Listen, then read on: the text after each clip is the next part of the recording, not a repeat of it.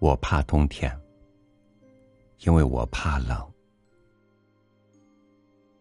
我又喜欢冬天，因为只有在特定的寒冷里，那一点点的暖都足以直达心底，让人心怀起感激来。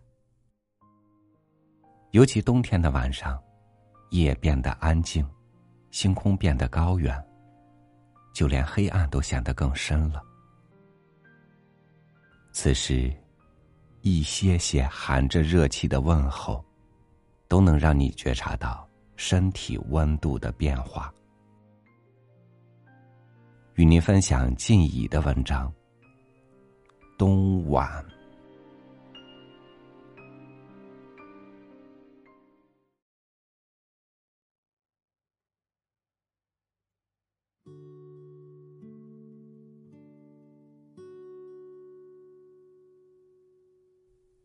我该记得，那是一个寒冷的天，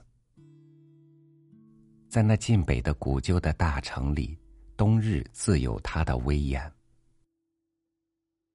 几个人从茶店中出来，立刻拉起衣领。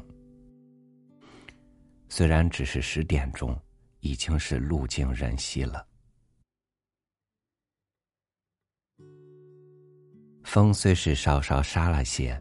寒冷却像是更甚了。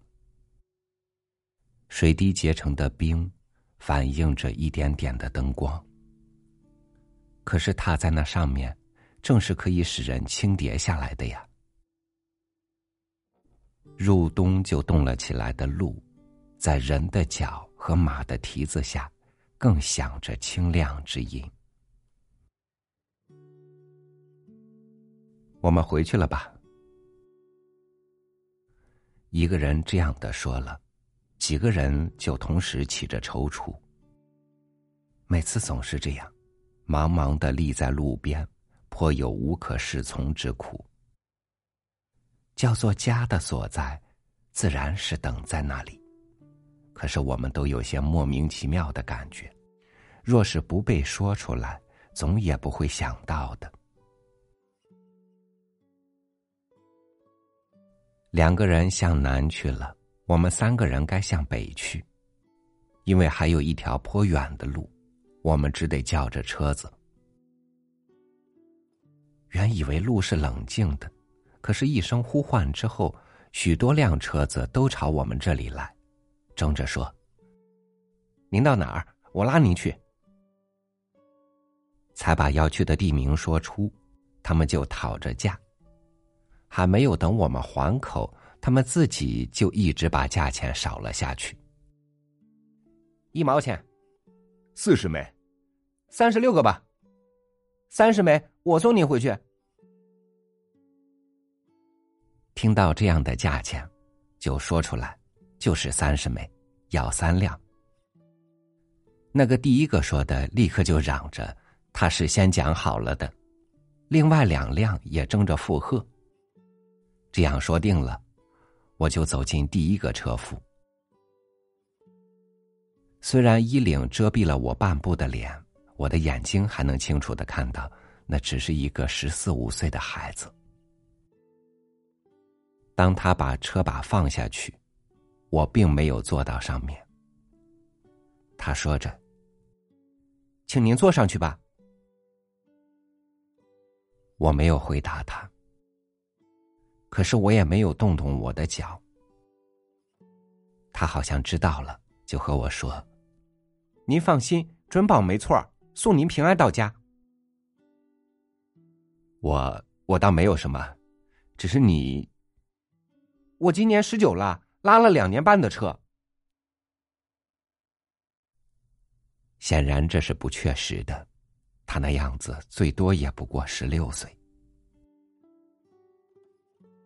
你知道到那里去，还得要爬一座桥，路又不近。我常走，您就上车吧。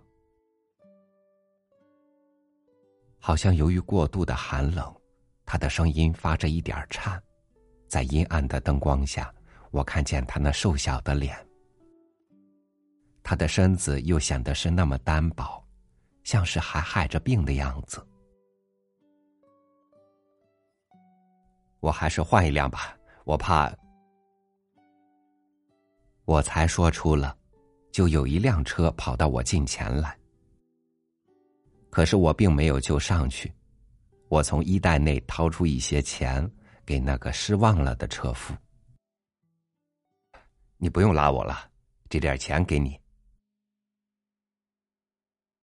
他坚决的摇着头，俯下身拾起了车把，眼睛里冒着愤怒的光。你的年纪太小，你不该拉车，太劳苦了会伤害你的身体。我夹着解释，他给我回答：“我二十八了，我的年纪一点也不小，我的家里人都看我不小，看我该养家了。拿去这点钱吧。凭什么我要你的钱？我要卖力气才赚钱的。”他说完，什么也不顾，径自掉头去了。我站在那里，像呆了一样。我那同行的两个友人的车子早已走了，只是我一个人还站在那里。我觉得十分孤独。我觉得我只是活在一个陌生的世界中，我一点也不懂得别人，别人。也许不懂得我，他也许是对的。难道是我，我错了吗？握着同源伸在冷空里的手，觉得一点僵了，我只得缩回来。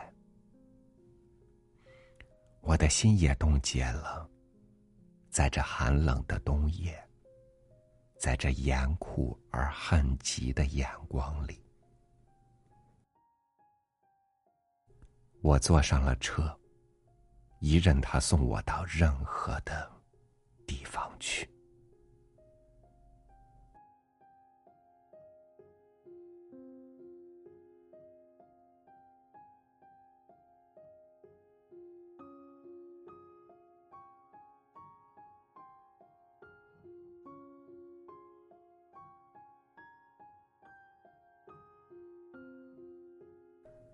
大自然带来的残酷，无论有多少，人们都还有勇气去争一争命。只有那人心带来的寒冷，它能够透到人的骨子里，甚至最终把你也感染成一个冷漠的人。脚踏实地，堂堂正正，无需被怜悯，更不必去贬低、去轻视，因为那是一个人应该有的气节。更是一个人真正高贵的品质。感谢您收听我的分享，我是朝雨，祝您晚安，明天见。